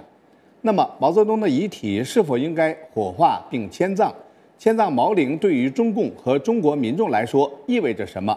今天是大家谈节目，请分析人士一起来进行讨论，请锁定收看美国之音的 VOA 卫视。好，今天参加节目讨论的两位嘉宾，一位是美国明镜集团总裁何平。何先生您好，你好，好，何先生在纽约通过 Skype 参加节目。另外一位呢是历史学者、评论人士张立凡先生，张先生您好，你好，好，张先生呢在北京通过电话参加节目，张先生也是这个提案的呃拟定人之一，我们欢迎两位。另外呢，我们的热线电话是四零零幺二零零五五幺四零零幺二零零五五幺，请您拨通电话参加节目。进行分析，也提出您的问题。首先，我想问问在北京的张立凡先生，张先生，您作为这个提案的这个呃提议人之一的话，我想您跟我们的观众朋友简单的介绍一下，您为什么认为毛泽东的这个呃遗体应该火化，而他的这个陵墓呢应该给迁葬？哦，是这样，这个想法其实已经有好几年了。那么，呃，我们的理由也很简单，第一就是。这个呃，身后遗体火葬，这个是毛泽东本人的志愿。他在五六年的这个四月二十七号，他在这一份这个火葬倡议书上签了字。那么，这个他发出的这个倡议就是：首先，在国家机关的领导工作人员中，根据自己的意愿，在自己死了以后实行火葬。凡是赞成火葬办法的这个国家机关工作人员。请签名，凡是签名的，就是表示自己死后一定要实行火葬，后死者必须保证先死者实现火葬的志愿。所以我想，这个是从毛当时的年龄和神智来讲，这个都是他的真实意志意愿的表达。所以我想，这个这点是应该是没有疑问的。从法律上，他这个东西是有效的，真实有效的。第二就是，呃，保存他的遗体其实是一个违约行为，那就是，呃，这个他逝世以后，由于当时的政治需要，没有按他的生前志愿火化，而其他的这个一百三十六个人都签了字，啊，这些人都实行了火葬在身后，呃，其中像这个周恩来、刘亚奇、邓小平都没有保留骨灰，那么这个所以。这个毛的遗体的现在保留到现在，违背了这个毛泽东的本人的志愿，而且呢，在当时健在的这些共同的签名人也没有履行这个叫后死者必须保证先死者实行火葬的志愿，所以这个也构成违约。所以我觉得这两点来看，就是呃，这个呃，这个东西是法律上是有问题的。那么。再有就是，呃，从文明的角度来看，长期的这个展示、公开展示遗体，这个既不符合中国这种死者为大、入土为安这种习俗，而且也是不文明、不人道的这种做法。嗯。那么，呃，基于此，我们就提出这些。当然，还有一点就是说，选址不当。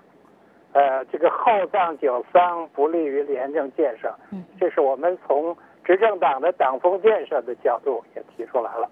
好，当然还有就是不应该回避对毛的历史问责。谢谢。好，张先生，我们知道您的这个文章在中国的网络上发出以后呢，很快就遭到了封杀。您这个提案是因为您和卜志强先生不是人大代表，也不是政协委员，是提给中国的人大代表和政协委员，希望他们有人能够提出来。据您了解，中国两会的代表对您的提案做出什么样的反应？你有没有收到任何的回馈？这和你的期待有任何的一致或者不一致的地方吗？呃，我们估计到就是两会代表可能不会马上有回复。那么，当然我们也设立了专门为这个提案设立了一个信箱，呃，这个信箱是公开的。然后呢？但是我们除了收到这个各种这个网友的这个来信以外，没有一位这个两会的代表，呃，有回馈。这个呢也不出我们的意料。那么当然，这个也有人评论，比如像这个媒体人杨锦麟先生，他就说，他说他知道这个事儿，但肯定没有一位现任的代表委员会复议，除非他不想再走进人民大会堂。是，那网友的评论是怎么样？大多数是支持的还是反对的？呃，呃，是这样，这个我我看了一下，就是这个反馈，呃，应该说大部分网友都还是支持这个提案的，而且我还注意到，在我们提出这个提案之前，呃，这个在微博上就已经有一个投票。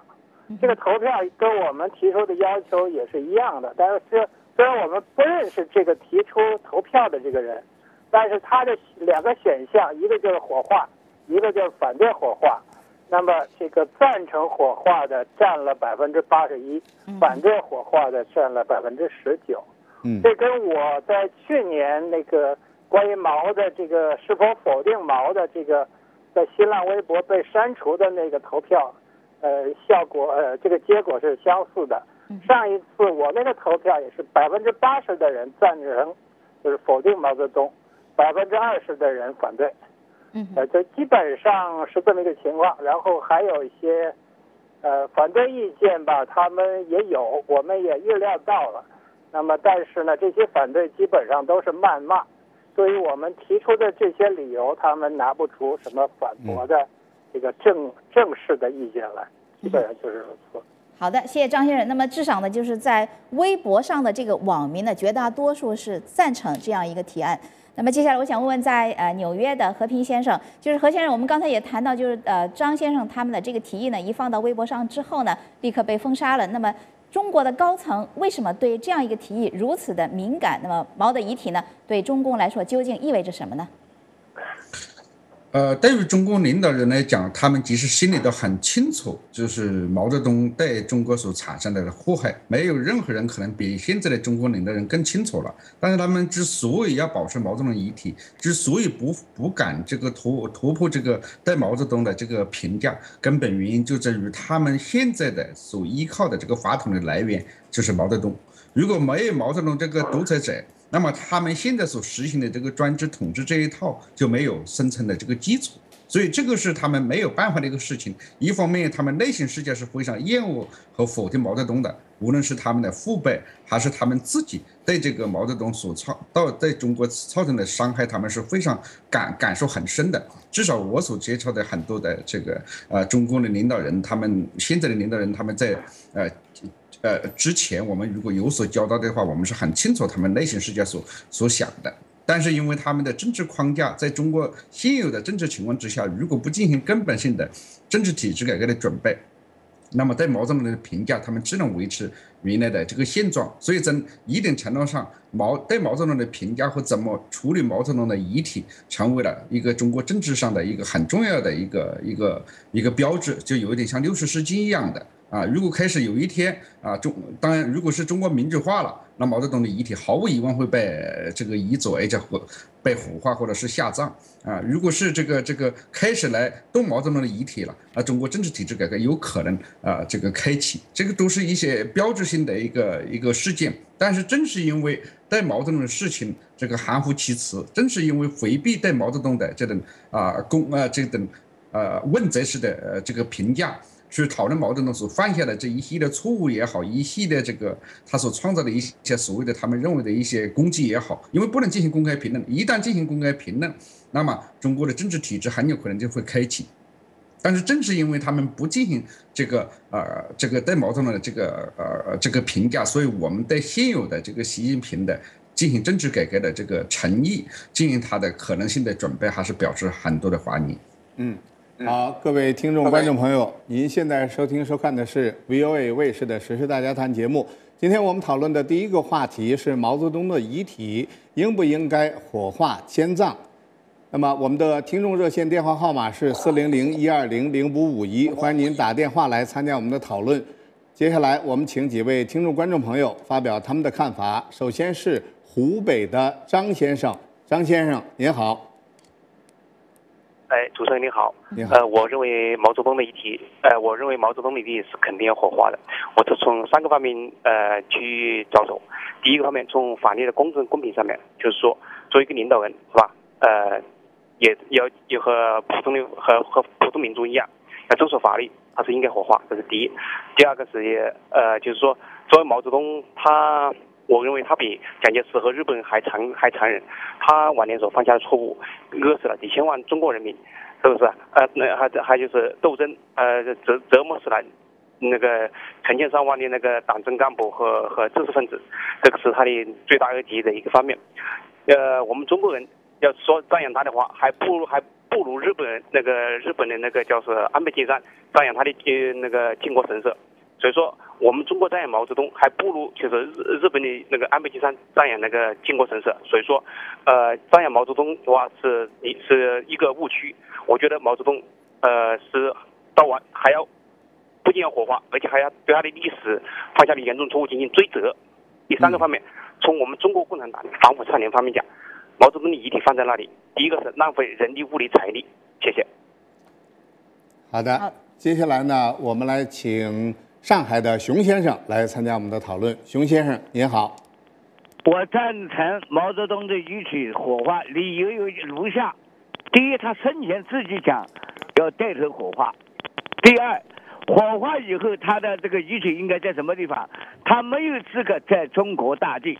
因为他自己本人讲的，他要见马克思，因此他的骨灰应该埋葬在英国的海德公墓。第三，他是毛泽东，他本人是反反对我们中国传统道德的，他鼓动学生斗老师，鼓动儿女斗父母，是违背我们中国的伦理道德，他违背了我们中华民族的优良传统，他没有资格是做做中国人的儿女，他应该是马克思的儿女。我我简单讲这个几点啊。好的，接下来我们再听一下辽宁的刘先生有什么看法。刘先生，您好。呃呃，你好，呃你好。我看毛泽东的尸体不能火化，因为毛泽东啊是个大救星啊。刚才那个张立凡呢和有些主张说是火化毛泽东，他们再早都是反革命出身，你都不用寻思。怎么能和邓小平比？邓小平那是个上门的星。好，我就说这些，谢谢。好，谢谢辽宁的刘先生。呃，和平先生，请你来来谈一下吧。毛泽东究竟是中国的大救星吗？好像他最后说，呃，邓小平伤他的心，不知道他是什么意思。不过，请你来评价一下毛泽东到底是不是中国人民的大救星。我我想，在这个任何社会里面有这种看法都都不奇怪。但是中国的问题有一点，就是说，呃，一个一个今天之所以出现这么多的这个政治思想的混乱，最根本的原因就是没有。呃，清理毛泽东的思想。我们先不说是否定毛泽东还是肯定毛泽东，而是要对毛泽东进行一个可以公开的讨论。如果连这个最基本的讨论都没有的话，那我们怎么去评价他？实际上是缺乏这个呃基本上的依据的。我想刚才张立环先生，我听了他的这个这个讲话，那么他已经把调子放在一等最低的一等程度了，就是说你是按照毛泽东本人的意愿，你是按照中共自己中央的一个一个公。大家公认的一个基本上的决定，一等契约精神，你都违背的话，你怎么会让这个毛泽东所讲的这套，怎么让你们现在中国所宣示的一套，让大家这个信服呢？中国今天的这个混乱，恰恰就出现了这么一个地方，就是你所考考头讲的和你实际做的完全是相违背的。共产党所有唱的这个关于民主的调子也好，关于这个跟人民纯正心连心也好，比任何政党可以说都唱到唱唱得高。但是他为什么就是这方面是，没有任何政党比共产党实行于这个名呢？就是因为他口头讲的，啊，这个原来所承诺的和他所做的完全相违背。所以我觉得我们讨论毛泽东，现在大家有很多的争议。你一百年以后，有可能都有。哪怕是民主社会了，也有人呢会肯定毛泽东，这个根本不奇怪。但是我首先讲的就是，反复讲的，首先不是说怎么去评价毛泽东，而是说我们应开可不可以公开的辩论和公开的讨论。如果没有公开的和辩论和讨论，无论是中共所做出的决议也好，还是民间所做出的决议也好，都是缺乏真正的这个依据的。所以我觉得，首先应该开放在毛泽东的讨论。嗯，好，谢谢何先生。嗯，好，接下来呢，我们再接听两位观众朋友的电话。我们电话非常的多，但是因为时间有限，呃，首先一位是河北的赵先生，赵先生您好。赵先生，您在线上吗？啊，我啊，请讲。我，听到了。嗯，我觉得毛泽东的尸体应该火化，因为那个他太坏了，带领着一九六二年带领着那个人，老百姓嘛，只过那个四两万。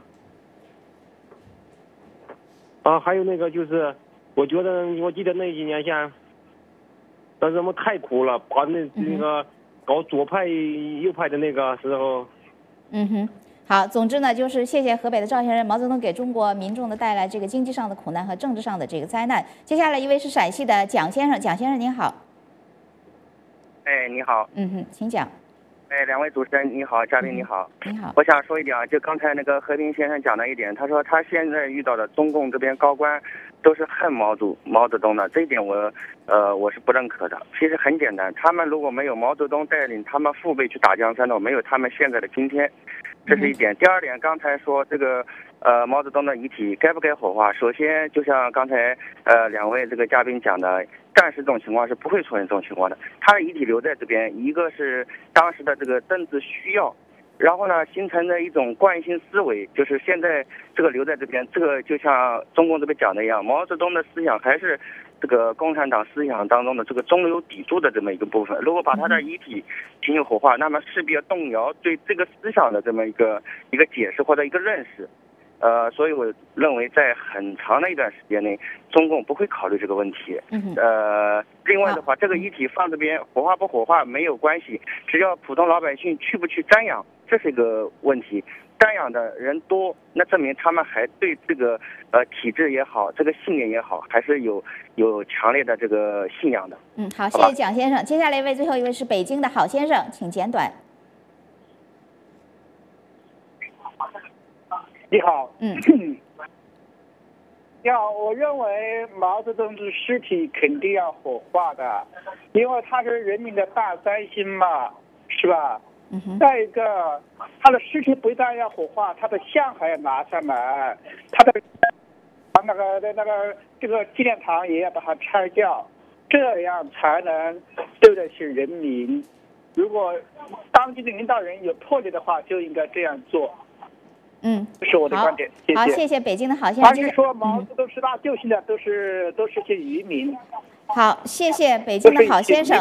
好，谢谢。接下来我想请张立凡先生来回应一下刚才几位观众朋友他们的意见。那么与此同时呢，我想问问您，就是您也谈到在呃这个互联网上呢，这尽管反对呃。把毛泽东的这个陵墓迁走的这个人是占少数，但是他们的这个也相当的这个呃意见是相当的激烈的。那么我想问问，就毛的遗体对中国民众来说意味着什么？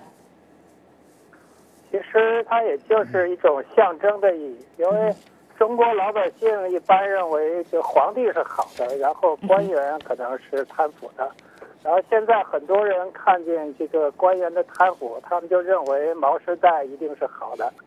所以这种本身就是因为屏蔽历史所造成的这种历史的误解。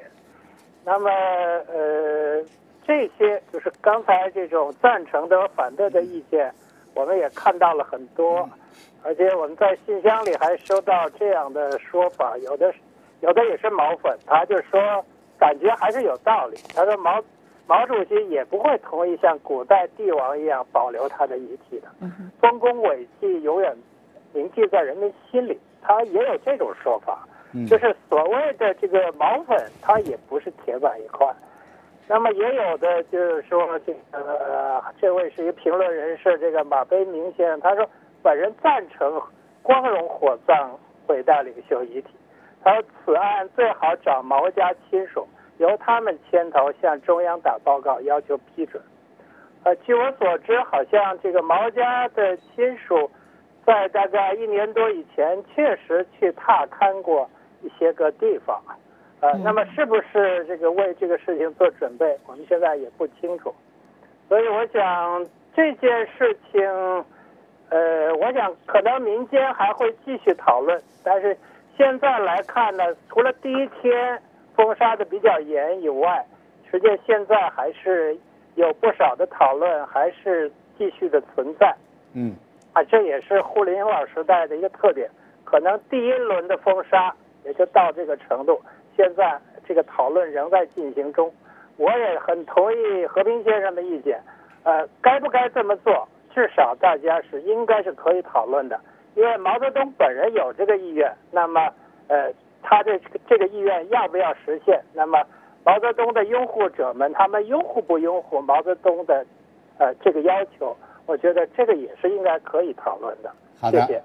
好，关于毛泽东的遗体是不是应该火化迁葬的问题，就讨论到这里。感谢历史学者、评论人士张立凡先生以及美国明镜集团总裁何平先生参加这一话题的讨论。请不要走开，接下来我们将讨论的话题是两会是否应该改革。休息一下，我们马上回来。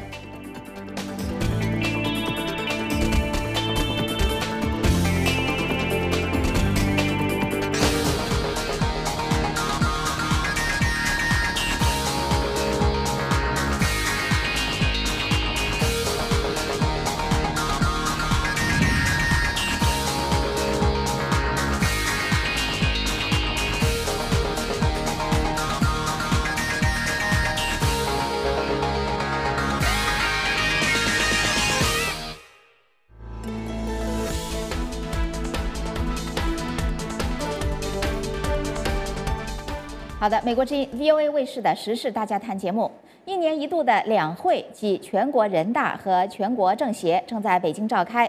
这两个名字让全国人民都耳熟能详的会议，在中国是否扮演了正确的角色呢？国家的主人，民众的参与权和话语权是否得到体现？民众对两会机制究竟了解多少？两会是否面临改革的契机？应该如何改呢？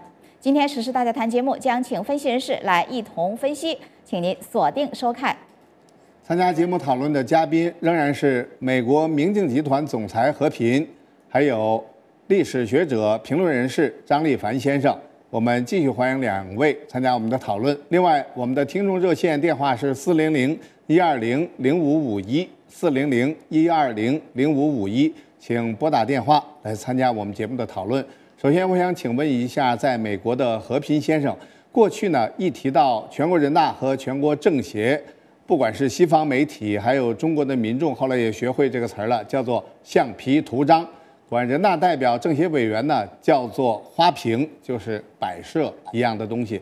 最近几年发生了一些变化，你认为发生了哪些变化？是在朝好的方向发展，还是朝坏的方向发展？我觉得这个当然是越来越糟糕啊，越来越糟糕，因为他们每一年开这个所谓的两会啊，浪费的钱财更多啊，更加这个经营稍微稍微好一点，但是能够动员这么多人力跑到北京来，这个不仅是他们的这个花费很多，而且呢，浪费了这个这个他们的这个时间。啊，这个很多他们本来可能可以去做其他事情的时候，也也是跑到北京来，这个这个要来开这么一个会，而且这样一等一等就是呃一等不能实现它基本功能的这么一个这些会议，实际上呢，这不仅造成了中国一一等中共的一等虚假上的一等政治的合法性，而且造成了政治能力上的一等一等混乱。达不到他原来的这个政治目的。我注意到了，这个民众实际上对两会是根本就是呃一年比一年不关心。那么媒体报道呢，就是要么是报道这个这个啊这个所谓的这个这个那些女招待员的大台，要么就报道那些明星人物的这个呃这个这个一些花束。基本上整真真人大或者政协应该原来所所应该表现的功能呢，基本都不能实现。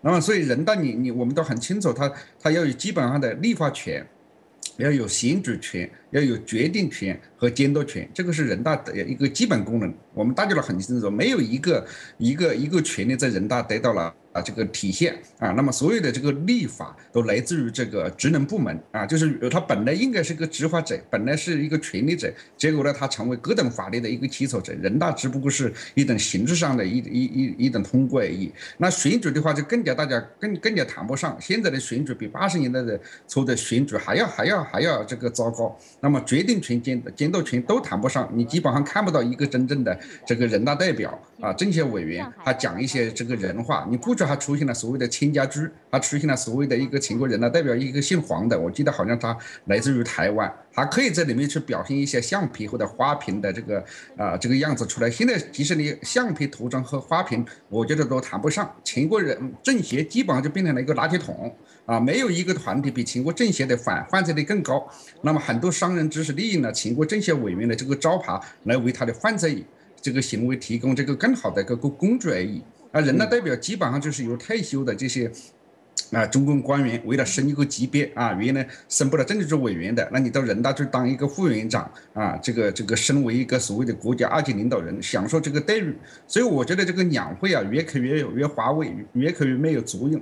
呃，如果你实在没办法取消的话呢，应该至少是五年开一次就算了，就是你五年做一次走一次形式，开完这个会员还就拉倒，然后再五年再开一次，每年开一次是没有必要的。而且是这个使你越来越丧化、丧失你的这个合法性，也丧失是你的权威，因为大家都知道你这是一个把戏，所以现在有很有一些网友非常讽刺的说，不是两会是二会啊。嗯哼，好。呃，谢谢何先生。那么接下来我想问问张先生啊，刚才和平先生对两会本身呢进行了一些这个可以说是抨击。我想问问您，就是您呢，就作为这个中国民众中的一员的话，您觉得中国的老百姓对两会这个机制呢，他究竟了解多少？那么中国的民众呢，是不是了解自己呃可以参与到这个两会之中？那么他应该怎么样的这个参与？中国老百姓究竟知道多少？呃。其实我的印象中，就多数老百姓是不太关心的。嗯那么看他们看一年一度的两会，基本上是一种看春晚的心态。嗯哼。呃，看个热闹，看个明星，然后这个呃看一些雷人的提案，然后变成一种笑谈，呃有带有很大的娱乐性。那么至于说这个两会能不能代表这个群这个人民群众的这个意见，那么实际上，呃，这个我们看一看这个两会的产生就可以知道，这个呃从四九年这个筹备呃人呃政协开始，呃这个当时斯大林这个呃刘少奇访问苏联的时候，他给斯大林打的报告就已经说了。这个筹备委员会有多少人？其中中共党员多少人？然后与中共绝对一致的有多少人？中间人士有多少人？中间偏右的有多少多少？然后呢，在进步人士里还有十五个秘密党员。所以呢，他最后的分析就是，中共可以保证对政协筹备委员会的绝对领导。啊，实际上是这个呃人员的安排的布局就是这样的。一个呢是中共要占多数，然后跟中共一致的人要占多数，这样呢就是保证绝对领导。其实到现在为止，这个政协和人大也是按照这种精神来安排的。那么到这个像一届人大，后来这个五五四年开一届人大，它也是这样，共产党占了这个百分之五十四点四九。然后民主党派占二十三点三五，无党派占二十三点幺六，啊，它也是保证这个中共的这个绝对多数的，而且现在这种比例还有回呃还有提高，呃，最近的这个人大大概已经达到就是中共的党员大概已经到了百分之六十到七十以上，都是这个中共的人士来担任。那至于说政协呢，现在就变成一种荣誉职务。那这个，而且呢，我们也注意到不久前湖南这个发生的那个贿选事件。现在其实这个政协委员和人大代表都是可以拿钱买的。那么这个，据我所知，在十十年以前，大概政协委员的行情就已经达到一千万一个了。那是指的是全国政协委员，地方政协，呃，可能价格还不等，有的高一些，有的低一些。所以照这种情况，它很难有代表性。然后你像除了官员以外，这个富豪。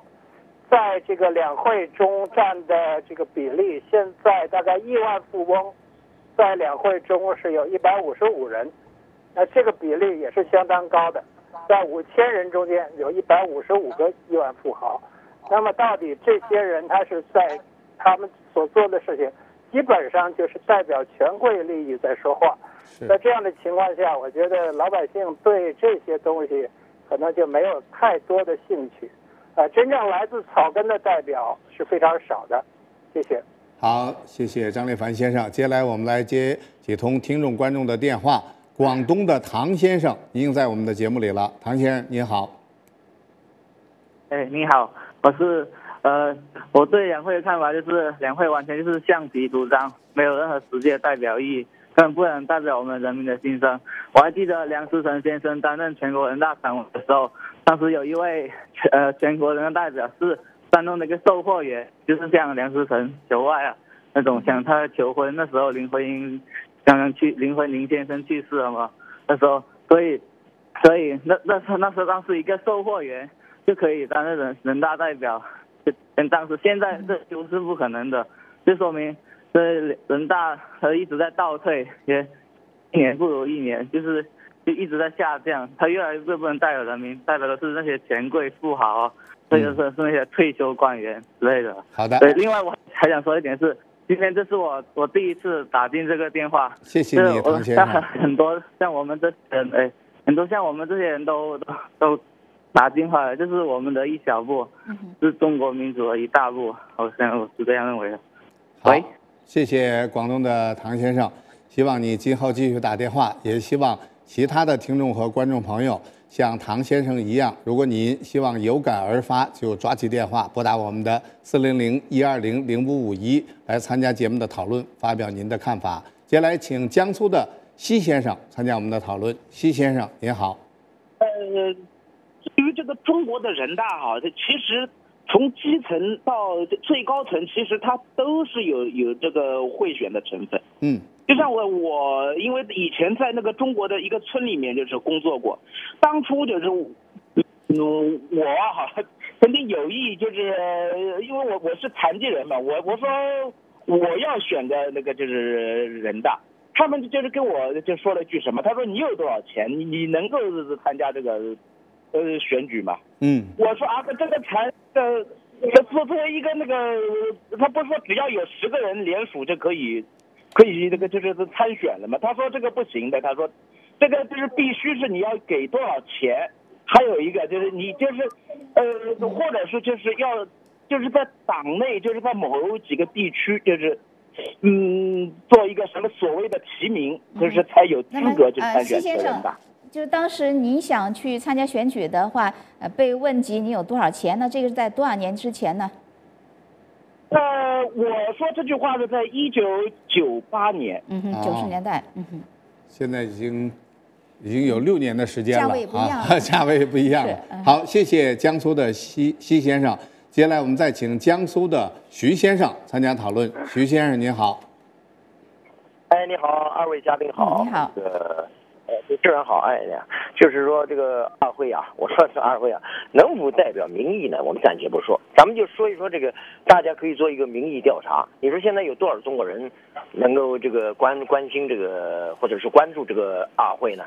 很少的，你说不信做个民意调查。另外还有一个问题，就是现在每次每年都开这个两会的时候，你搞得这么紧张，就是说呃动用这个军警啊，你看北京这这这个戒严的那个样子，那这这这不不光是北京，全国各个城市都是这样，就好像是要要要要这个打仗一样的，弄得你说这这是干什么呀？我就有点弄不明白，是吧？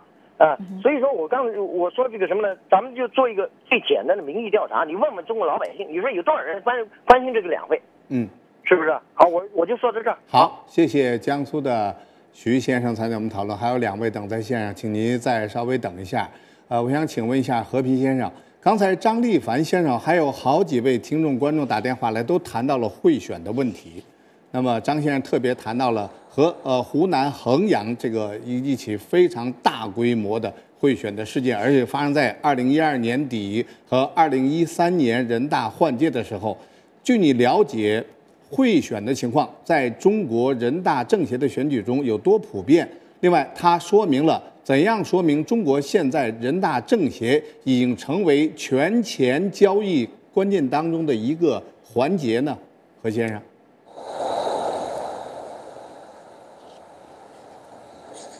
何先生，您听到吗？好像现现在有些问题。我刚刚没听到你，能，可以再重新讲一下吗？这就是谈到了好几位人士都谈到了贿选的问题。问题是给你的问题是：第一，贿选有多普遍；第二，人大和政协已经怎样成为中国权钱相异这么当中的一个的环节？哦，那贿选在政协里面是几几乎可以说是不能说百分之百吧，百分之七八十是没有问题的，尤其是商界的人士。人大那么一个全国政协委员曾经跟我说过，就是说如果没有一亿的这个资金，你别想当上这个全国政协委员。这单位主要是讲这个商界的人士，其他的社会名流可能啊、不需要这个贿选，因为他们本身是需要他们的知名度来支撑这个政协的这么一个啊、所谓的大家讲的花瓶的这个形象。那么这呃这个人民代表呢，是不是进行贿选呢？我我不是很很很清楚，但是我觉得，因为他是，啊、这个呃一些，主要是百分之七十左右吧，它是来自于原来的这个官员。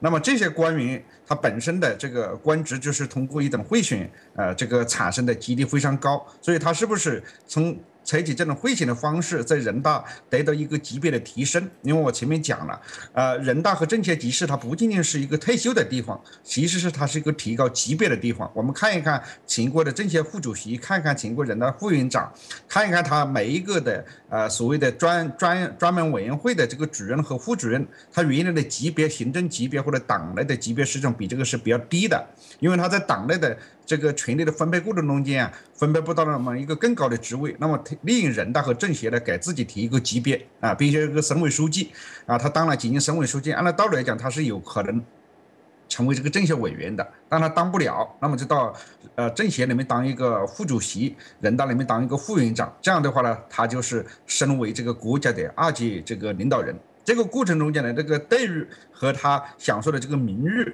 和权利是完全含金量完全不同的，跟原来的这个这个呃省部级这个领导人，所以这个里面当然有巨大的这个权利呃利益的这个交换的这个因素在里面，这个大家都很清楚。你讲的另外一个问题是什么？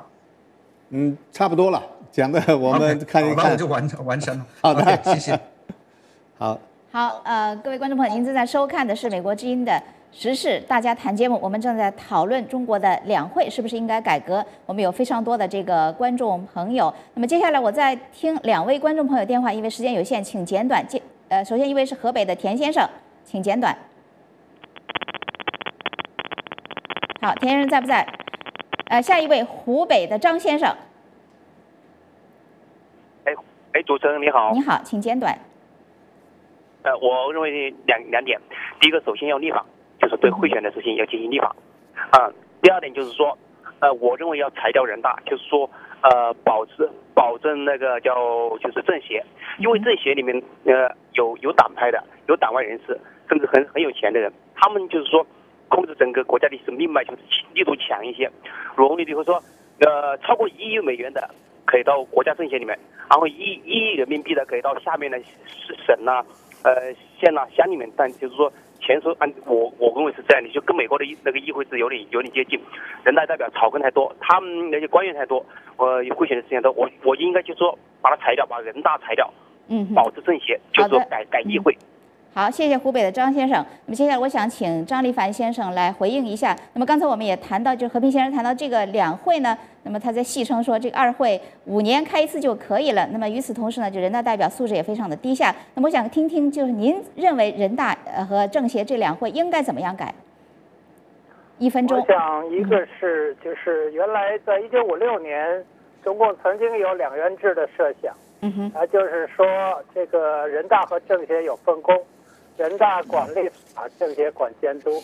那么也就是类似于上议院和下议院这种结构呢，实际上是刘少奇先提出来，然后通过民主党派的领导人在这个在以他们的意见的方式提出来，但是这个后来由于反右就没有实行，两院制也受到批判。但是我认为中共当时这种设想还是有一定的建设性的。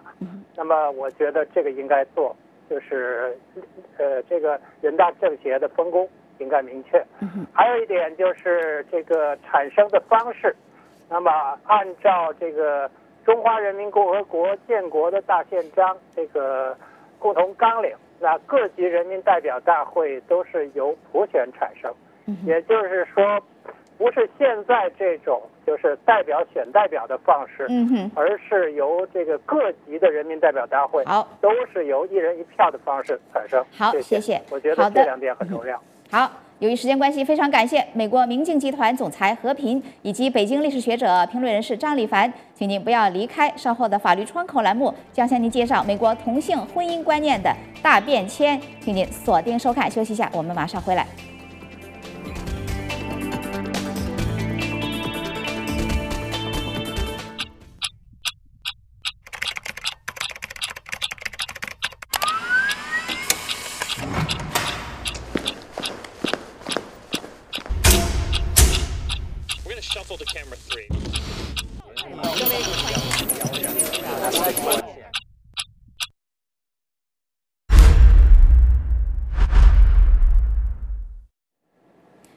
欢迎回到 VOA 卫视的时事大家谈节目。今天节目最后呢是法律窗口栏目，包括维吉尼亚州在内的几个州的联邦法院最近做出一系列有利于同性伴侣的裁决，把引起激烈争议的同性婚姻问题再次推到风口浪尖，致使联邦最高法院有可能在不远的将来就同性婚姻本身的合法性作出判决。下面请看由亚威主持的法律窗口节目。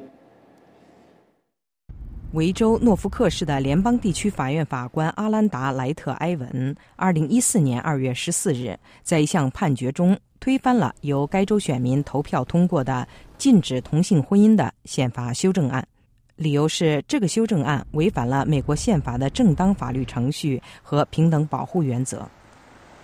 二零零六年，维州选民在公投中以百分之五十七比百分之四十三的多数同意修改州宪法。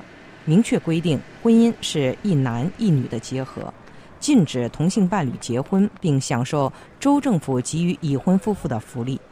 该修正案由维州众议员鲍勃·马歇尔在2004年提出。If you go back in history, no culture.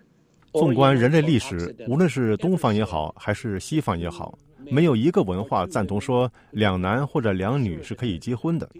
当然。同性恋者在一起生活有史以来就有了，但没有人把这看作是婚姻关系。婚姻是一男一女的结合，这与繁育后代有关。这个法律约束是为了保护社会和孩子。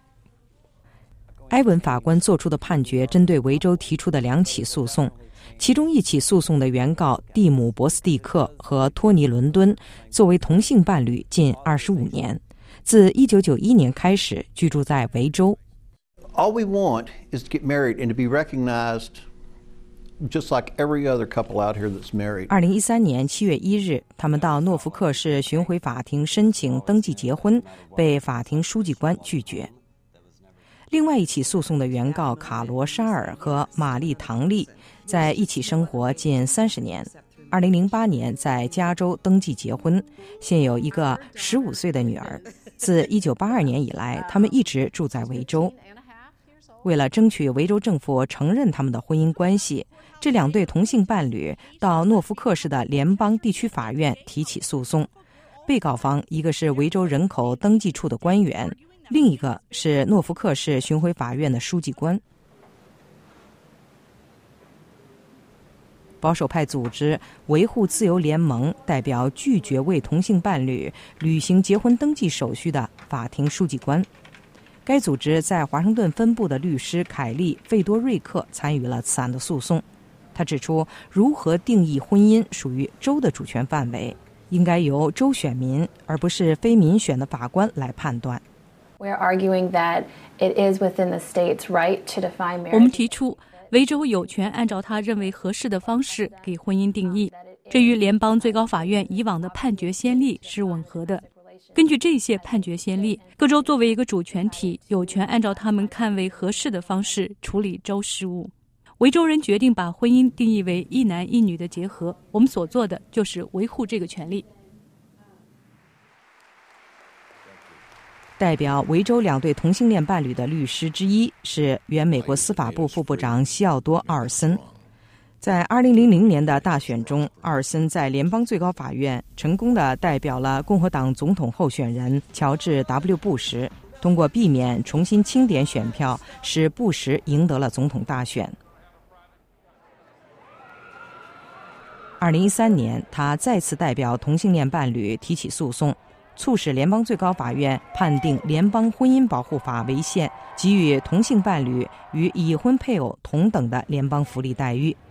尽管这个判决没有解决同性婚姻本身的合法性问题，仍然被看作是美国同性婚姻运动的一大胜利。I do believe that this is a major turning point in history. 奥尔森表示，这是一个重要的历史转折点。